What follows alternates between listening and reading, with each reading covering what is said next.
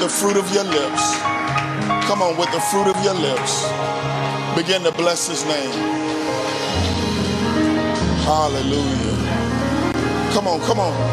We worship your God. Receive our worship. Hallelujah. Come on, bless his name. Bless his name. Receive our worship.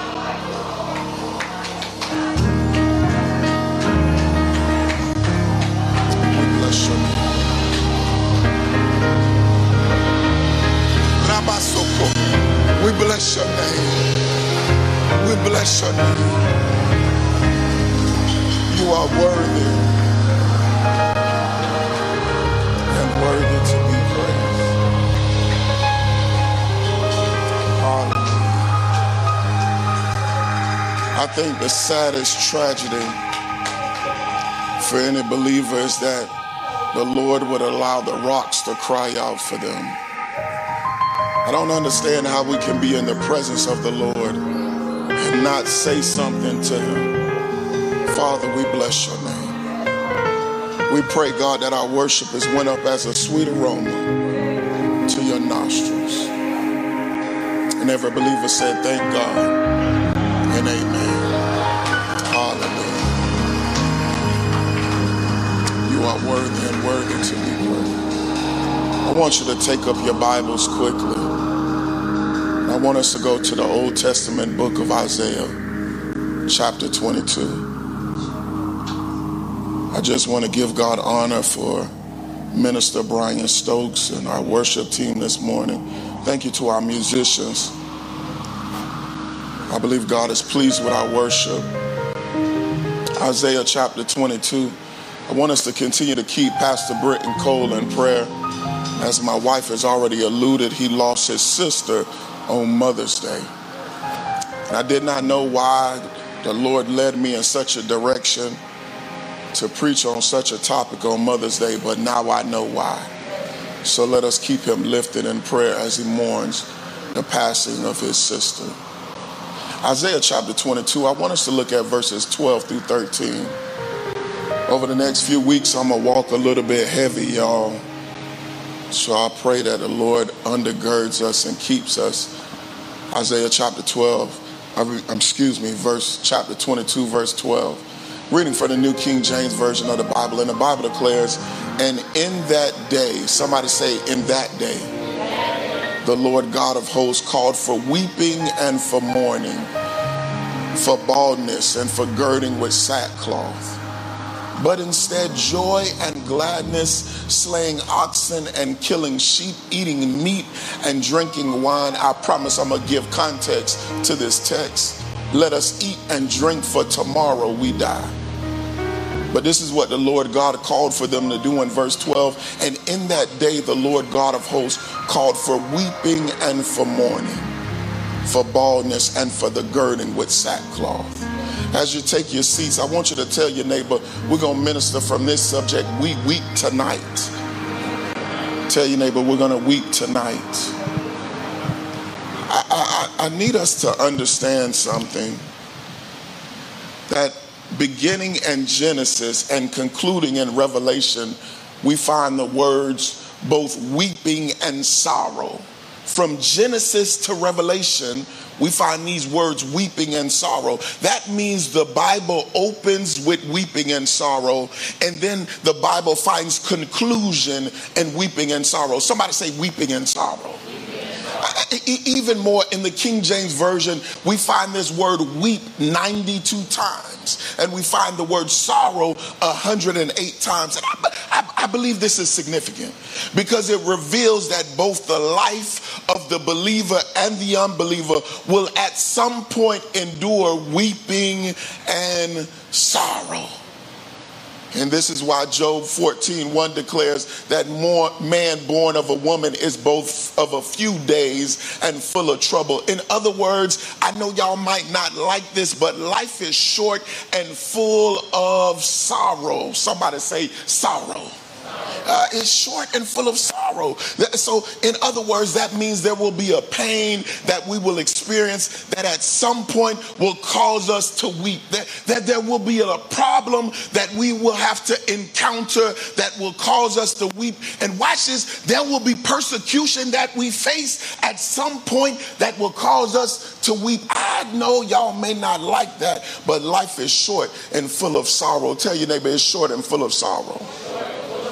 And for those that may be saying, I've yet to experience that type of pain, I've yet to experience that type of problem, I've yet to experience that type of persecution. I, I, don't know about y'all, but I grew up in the old church, and the old saints used to say, just keep on living. Tell your neighbor, just keep on living. You may not be weeping today, today, but just keep on living. And this is made even more evident by the short 33 years of the life of Jesus because the Bible declares that he wept over the death of Lazarus. That's in John 11 35. And then the Bible says that he was overwhelmed with sorrow in the Garden of Gethsemane. That's Mark 14 34. So even Jesus was not exempt from sorrow. Many of us get saved and think we won't experience sorrow, but somebody say Jesus even wasn't exempt. He, he was not exempt. Because the sad tragedy, watch this, is that sorrow has caused many believers to watch this fall into depression. Sorrow has caused many believers to become despondent. And watch this sorrow has caused many believers to even experience death. And hear this this is the enemy's desire. He comes to kill, steal, and destroy. And many times he attempts to do so by way of how we respond, watch this, to sorrow. The enemy comes to kill, steal, and destroy. And watch this if you're not careful with how you handle sorrow, the enemy will take you out. We've got to be able to handle this thing called sorrow. Sorrow doesn't have to be the death of us. And this is why we must take hold of God's solution for sorrow. Therefore, over the next few weeks, I want to examine what it means, uh, what we must do when we weep. We'll examine how we weep in travail. We'll examine that we must weep there. We'll examine how we must weep together. And we'll examine how we must weep with trust.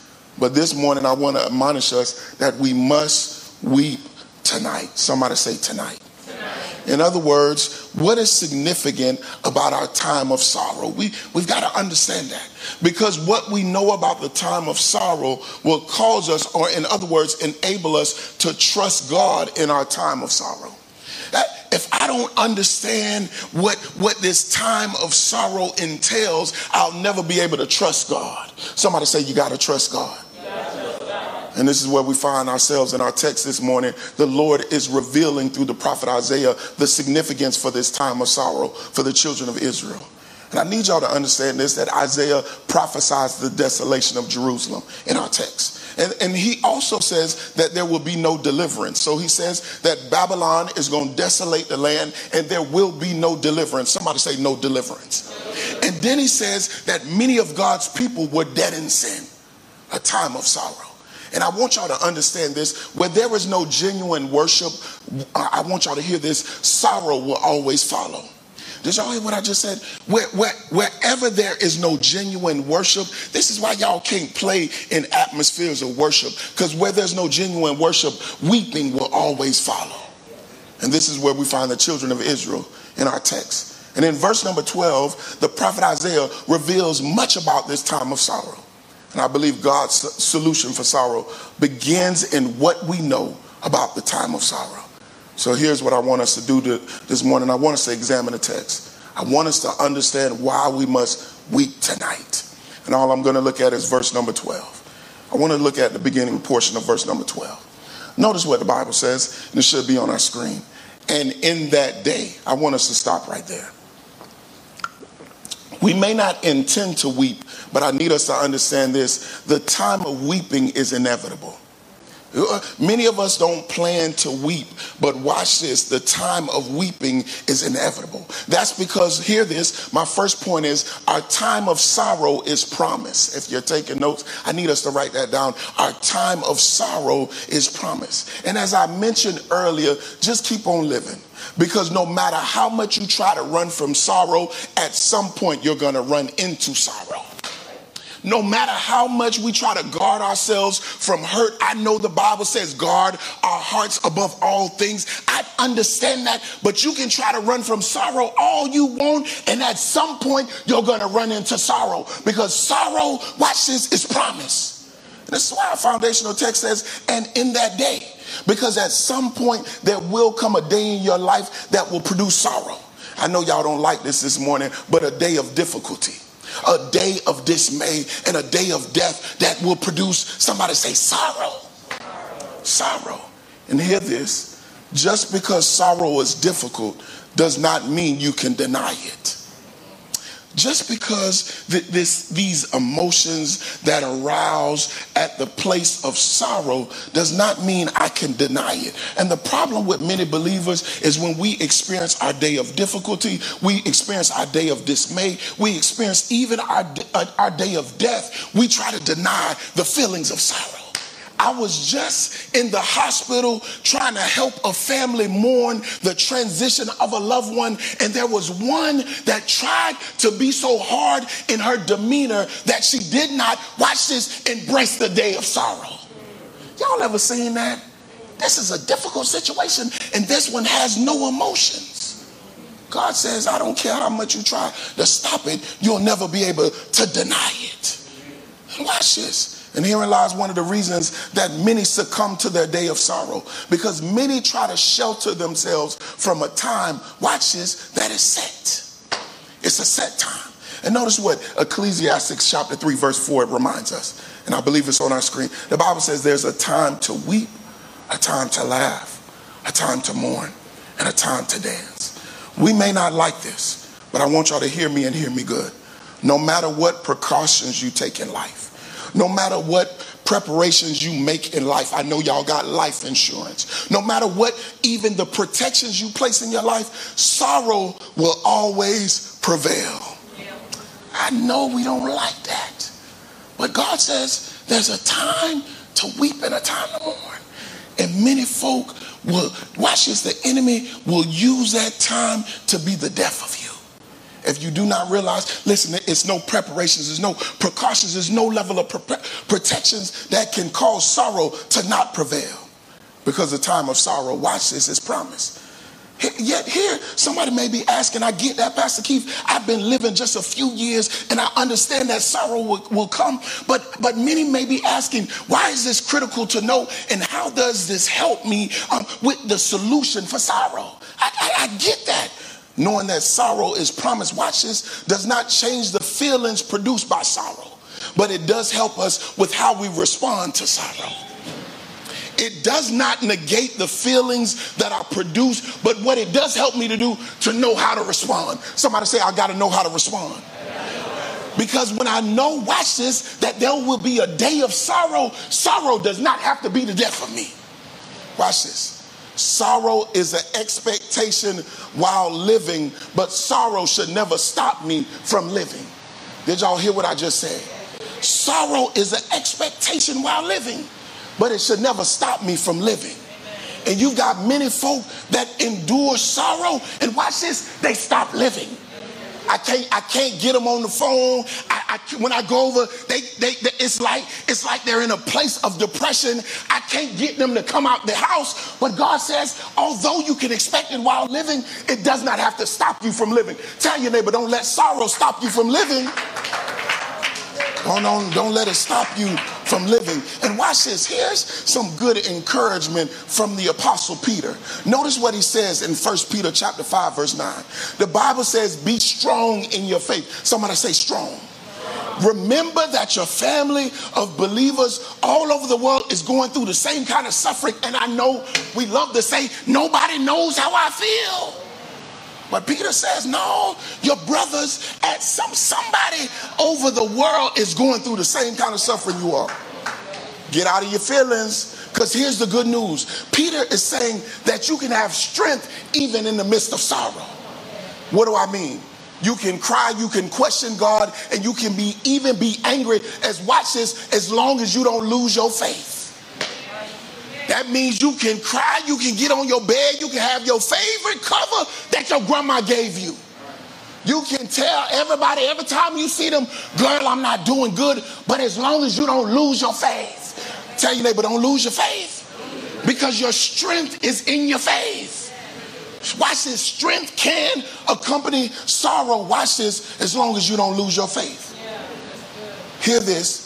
Do what you need to do as you go through your time of sorrow. Just don't deny your faith.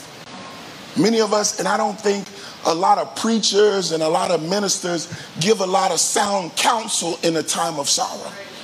Don't tell people how they should go through sorrow. Do whatever you got to do to get through your time of sorrow. Just don't lose your faith. Because my job as a pastor is to give watch over your soul. So watch this. You can, girl, I, I want you to cry. I want you to go through. As long as watch this, you get through. And don't lose your faith. Tell your neighbor, don't lose your faith. Don't, don't, don't lose your faith. And this is why First John 5 4 admonishes uh, us with these words. The Bible says, For whatever is born of God overcomes the world. And this is the victory that has overcome the world. Somebody say, Our faith. Because our victory over sorrow resides in our faith. I watched my grandmother take care of my grandfather on his deathbed, but she never lost her faith. It got to the point where she had to clean him up. Listen, just like I got to clean up Caden, but she never lost her faith. I saw a woman, watch this, and I know she don't mind me t- saying this because she said it at the funeral. She took care of a man that cheated on her, watch this, somebody say multiple times, but she never lost her faith. Even at the funeral, in a time where somebody who was seemingly the breadwinner, and she said, Now, God, what am I going to do? She never lost her faith. And the reason why many of us succumb to sorrow is because we lose our faith. Tell your neighbor, don't lose your faith. So here's the first thing I need us to understand. If we're going to have victory over sorrow, if we're going to understand this time of sorrow, we've got to know that the time of sorrow is promised. Now let's look at the second portion of the text. The Bible says that the Lord God of hosts called for weeping and for mourning. Before the foundation of the world, I need us to understand this. God's perfect plan was not for sorrow, but He does give permission for our sorrow. Did y'all hear that? When, when, when, when God created the foundations of the earth, sorrow was not in His perfect plan.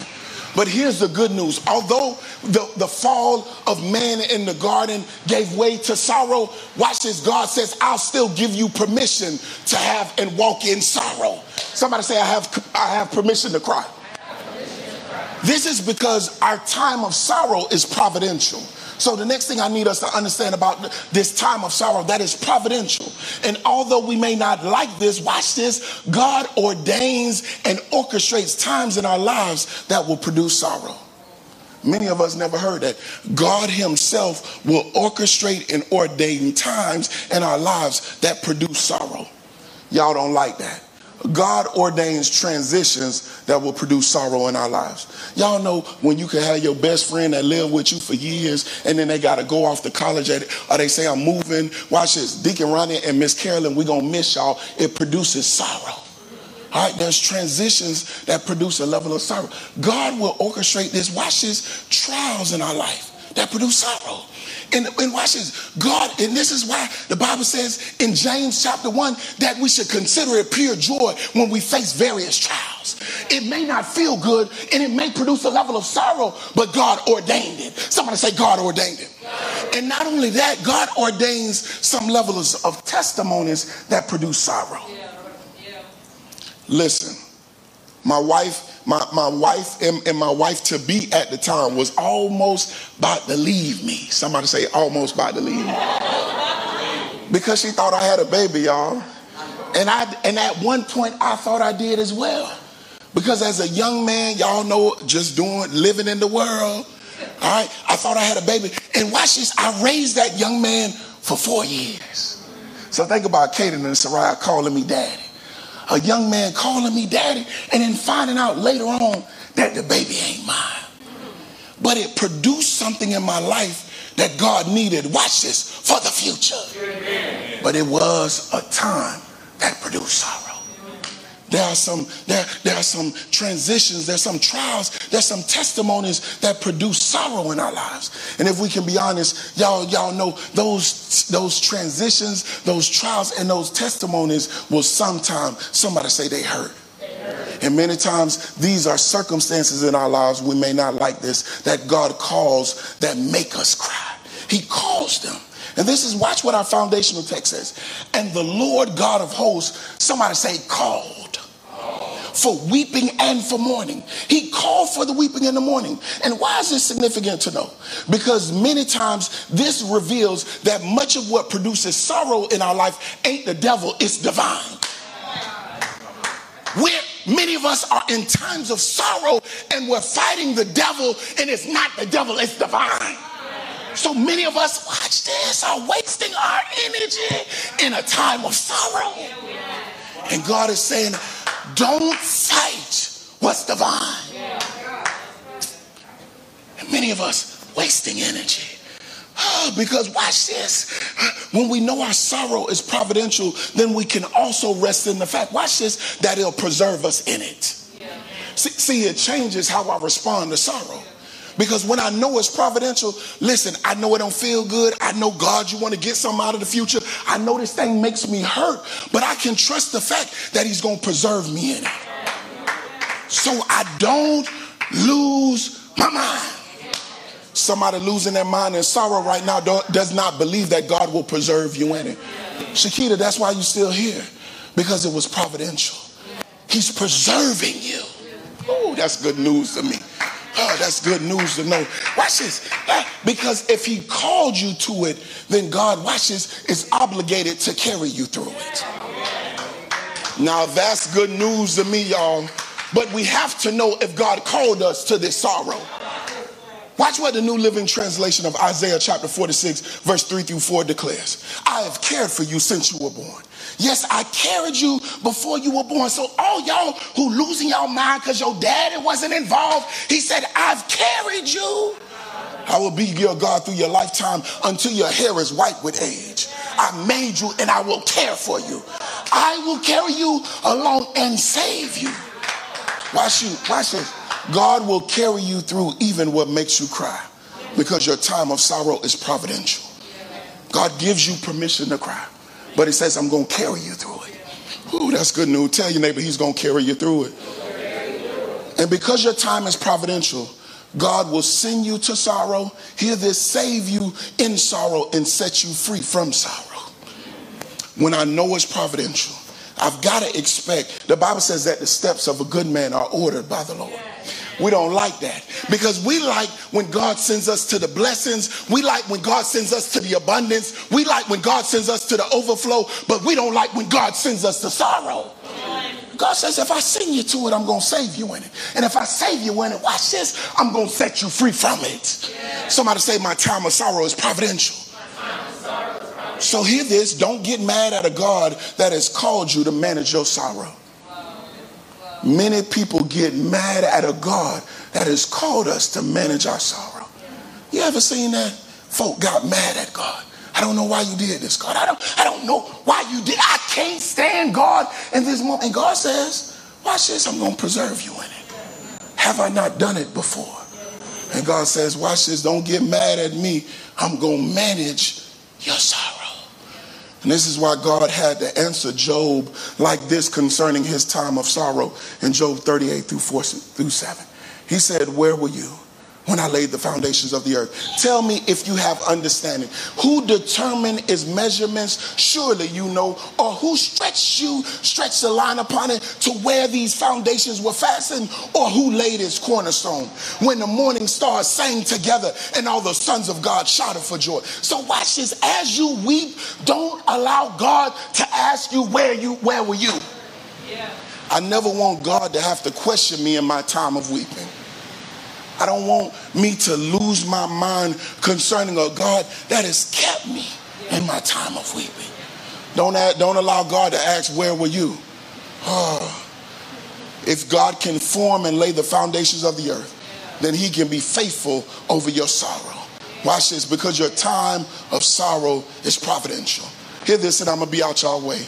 I needed us to understand that our time of sorrow is promised. Somebody say promise.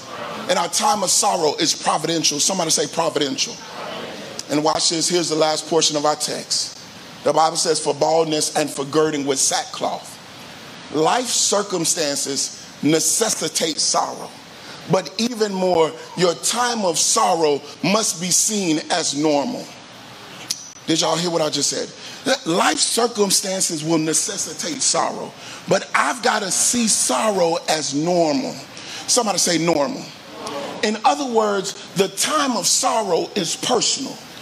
Don't hear this. What am I trying to say?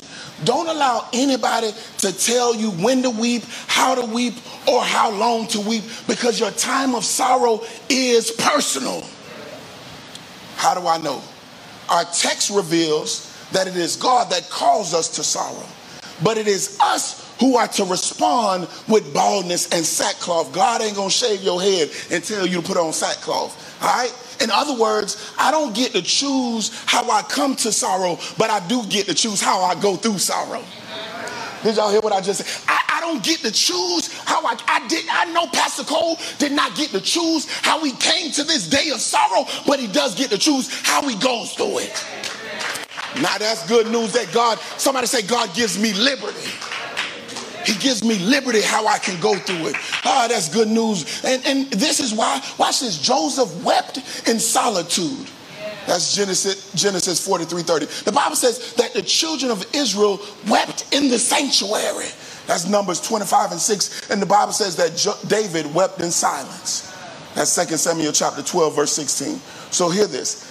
As long as we don't sin, somebody say sin our time of sorrow is specific. Somebody say personal. And the problem with many of us is that we sin in our time of sorrow.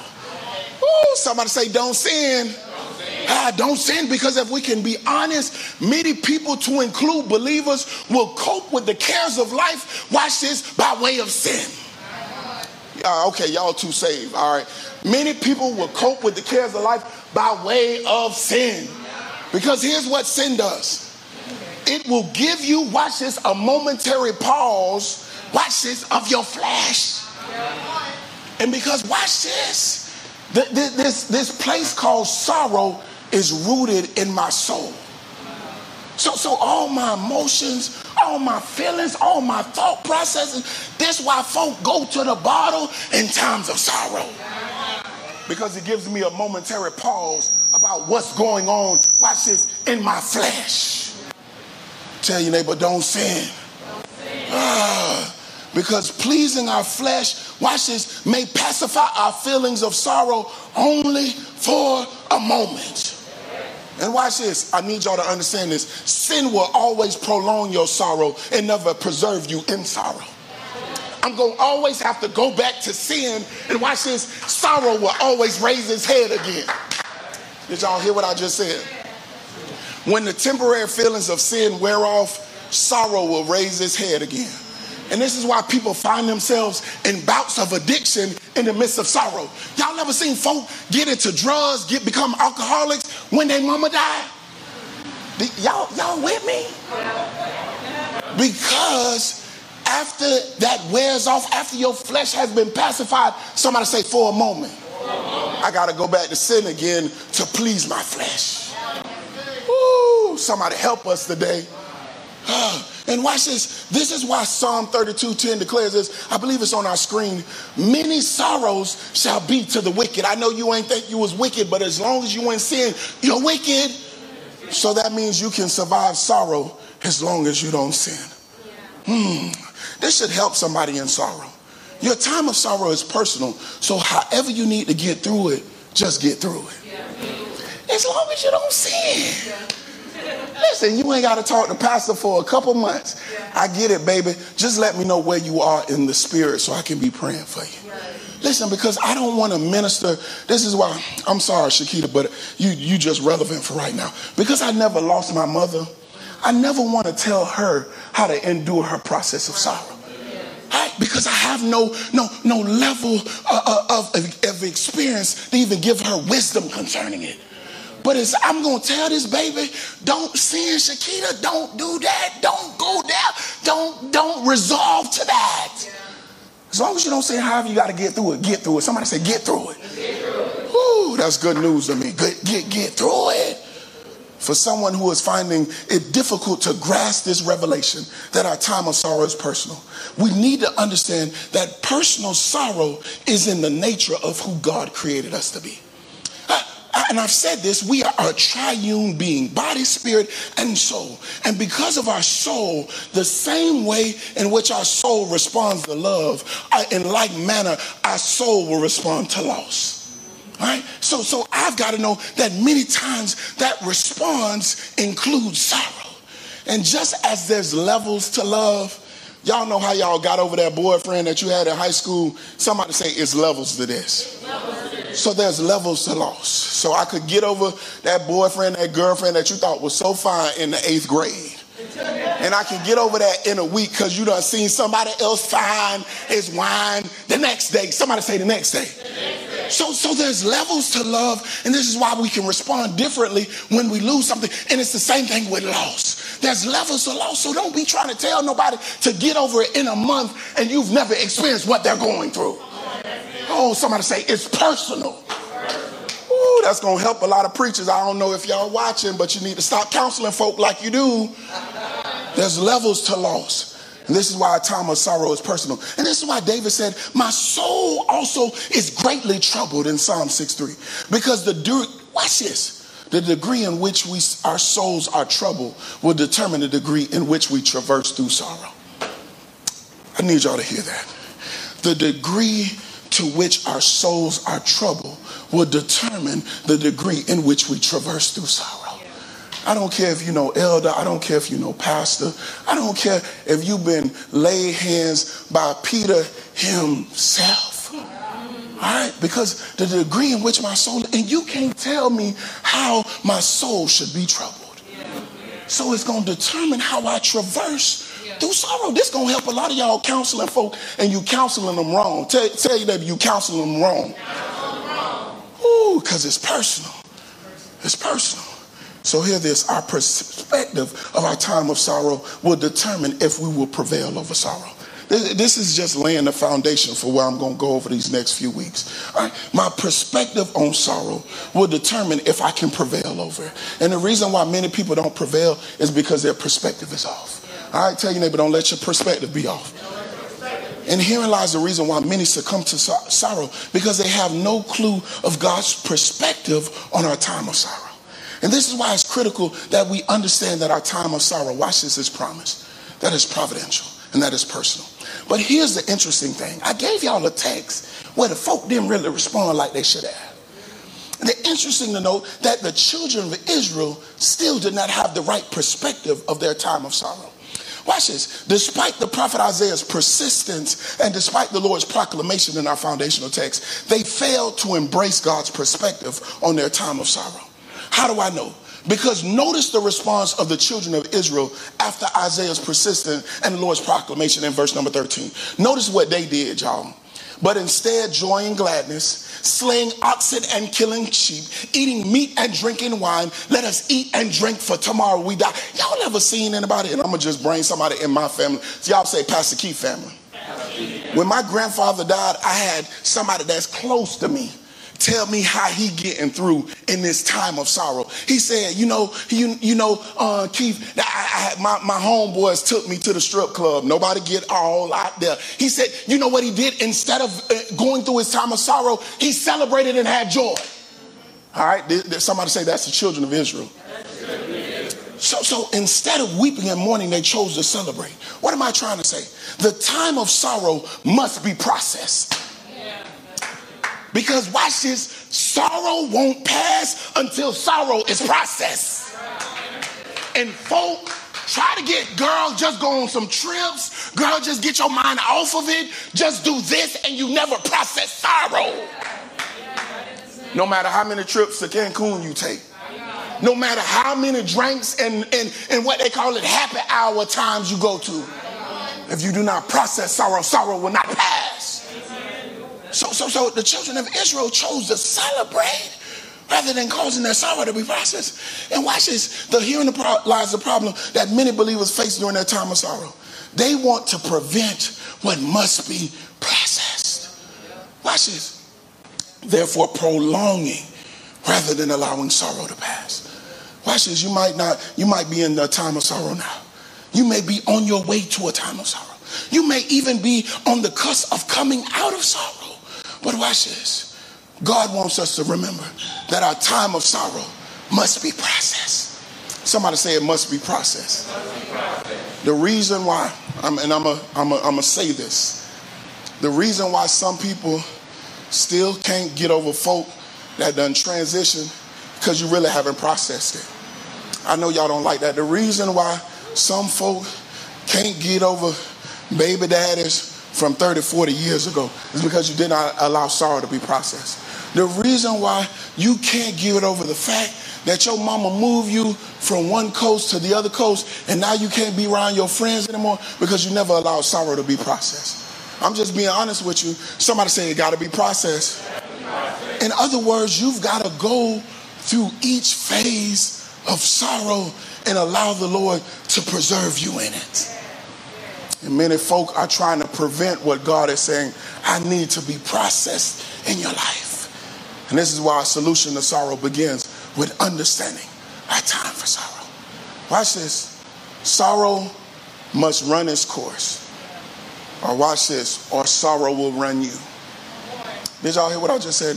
Sorrow must run its course, or sorrow will run you. You've got many believers allowing sorrow to run them. And what do I mean?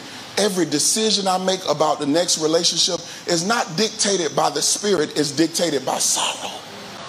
Every decision that I've got to make about this job that the Lord has brought me to is not dependent upon the Spirit, it's dependent upon how I view sorrow. So many of us are being run by sorrow and not by the Spirit. Tell your neighbor, I want to be run by the Spirit. I don't know what you're dealing with. I don't know what you've still yet to grieve upon. You may not even be in this place, but you said, God, at some point, sorrow is going to come into my life. I want us to stand to our feet. You may know somebody that you gave the wrong counsel to. You told them, girl, get over that. You told them, boy, get over that. And you did not realize that sorrow was personal. There's some forgiving we've got to do. There's some perspectives we got to change. And it begins today. Let us pray. Father, we thank you. God, we honor you, God, that we have the liberty to weep tonight. God, there's an expectation in living that will encounter sorrow, but sorrow does not have to stop us from living. Thank you, God, that sorrow is promised. We don't like it, God. God, we don't want Big Mama to die, God, but sorrow is promise. God, we don't want the transition. We don't want the trial. And many of us, matter of fact, how we act, and we don't want the testimony. But God, sorrow is promise. So, God, we thank you, God, that, that although it does not stop the feelings, it can help us to understand how to respond. And God, the good news is, God, if you if you sent us to it, God, you're obligated to save us in it and set us free from it. Thank you, God, we pray. We'll expect it. Today may not be our day, but tomorrow might. Tomorrow might not be our day, but next week might. We'll expect it at some point, God, for sorrow is promised. And God, thank you, God, that sorrow is providential. You do some orchestrating, you do some calling Matter of fact, God, you said it's appointed unto man once to die. So, God, you've appointed times for people to leave this earth. I pray even for Pastor Cole in this moment and his family. You had appointed Mother's Day of 2021 for his sister to be transitioned. God, thank you, God, that sorrow is providential. But God, because it's providential, you, you, you're obligated to preserve us in it. You'll carry us through it, God. Carry Pastor Cole through it, God. We carry the family through it, God. Matter of fact, God, you're a God that cannot lie. So we'll just wait on the testimony after he comes through. Wherever we may find ourselves, God, we'll rest in the fact that our time of sorrow is providential. And God, we thank you, God, that is personal. As long as we don't sin, God, as long as we don't sin, God, somebody say, as long as we don't sin, God, you'll keep us. However, we got to get through it, God will get through it. Thank you, God, that is personal. And God, I pray, God, for the one that is yet to process their time of sorrow. We want to celebrate. We want to have joy. Matter of fact, somebody told us just to get it off our mind. Don't don't think on them. Don't don't worry about that kind of stuff. Just don't even don't even worry about how it happened. No, God, the devil is a lie. God, we've got to process sorrow. We've got to allow sorrow to run its course. Our sorrow will run us. I pray for the one that sorrow is running them. The one that they should have married, they did not marry because sorrow is running them. That job that they should have took, they did not take God because sorrow is running them. God, that friendship that they did not want to get in, God, they did not get in, God, because sorrow is running them. God, many of us are not being led by the Spirit. We're being led by sorrow. God, I come against it now, God, I pray. I pray, God, that your spirit would overwhelm them and overtake them. That sorrow will be processed in their lives. So, God, whatever you're trying to get out of us as a result of sorrow, you'll be able to get it out of our lives. We love you and adore you. And every heart that believes that they know that there will be a night where they will have to weep. Say thank God and amen. Give God a hand clap of praise.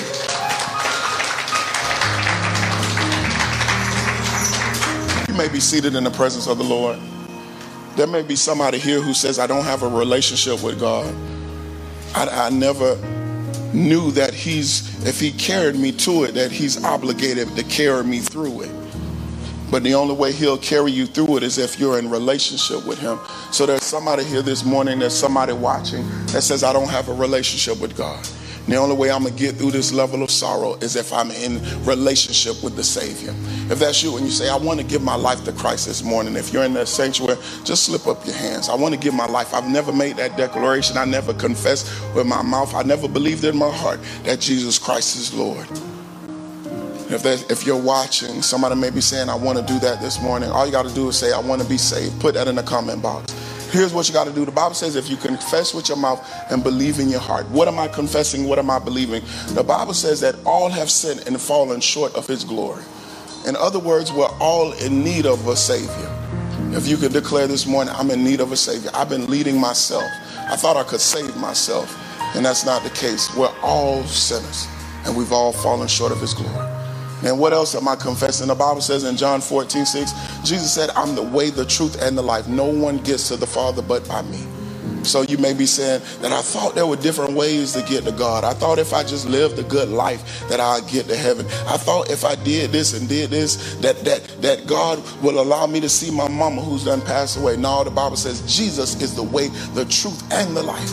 No man. Somebody say no man.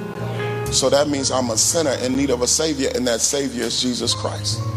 And then what else am I confessing and believing in my heart? The Bible says that even the de- demons believe. You can believe in God, but never allow God to lord over your life. So, in other words, I'm saying that I've got to, not that I went to church my, my whole life, not that I got baptized, but I, it, wherever he tells me to go, I go. Whatever he said tells me to do, I do. I'm, I'm submitted my life under the hand of God. If you can confess that with your mouth and believe that in your heart, the Bible says you're saved. I want to pray for you this morning. Let us all pray. Father, we thank you. We thank you, God, for the one that has come. We thank you, God, for the one that has been snatched from the hands of the enemy. God, they've made a declaration this morning. They've confessed with their mouth. And more than that, God, they believed in their heart. And God, your word declares, God, if they can confess those things and believe those things in their heart, that they can be saved. We thank you, God, that your, your word declares, God, that Jesus said, anyone the Father puts in my hand, no man can snatch away. So, God, we thank you, God, for salvation that is secure. And God, now we pray, God, that you'll give them a church home. You'll give them a shepherd. God, you'll give them a family of believers to undergird them and pray for them, encourage them, and, and lead them in the way that they should go. God, let them know, God, they shouldn't be in this journey alone, but we're called to be a body. We thank you now, God, for their salvation. Let's give God a hand clap of praise. If you if you made that decision this morning, send us a message through Facebook. Say, "Hey, I got saved this morning through the message, through the worship. Something pl- um, pricked my heart, and I gave my life to Christ this morning." We'll connect with you. We'll tell you how to make sure that your salvation and your calling is sure. If you can't send us a message via Facebook, send us an email to churchoffice at waytampabay.org, and somebody will connect with you. The other plea is, hey, somebody may be saying, "I need to be connected with a local body." I, am watching online and I feel the presence of the Lord. I feel a tugging on my heart to be plugged into this church.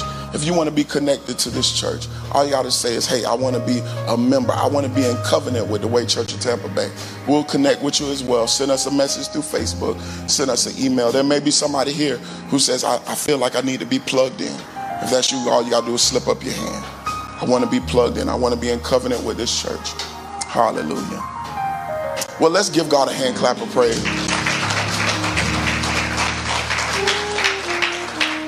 Hey, I know this may not feel good, but I want y'all to know it's necessary. And I said this before I don't preach for people's preference, I preach for their preparation.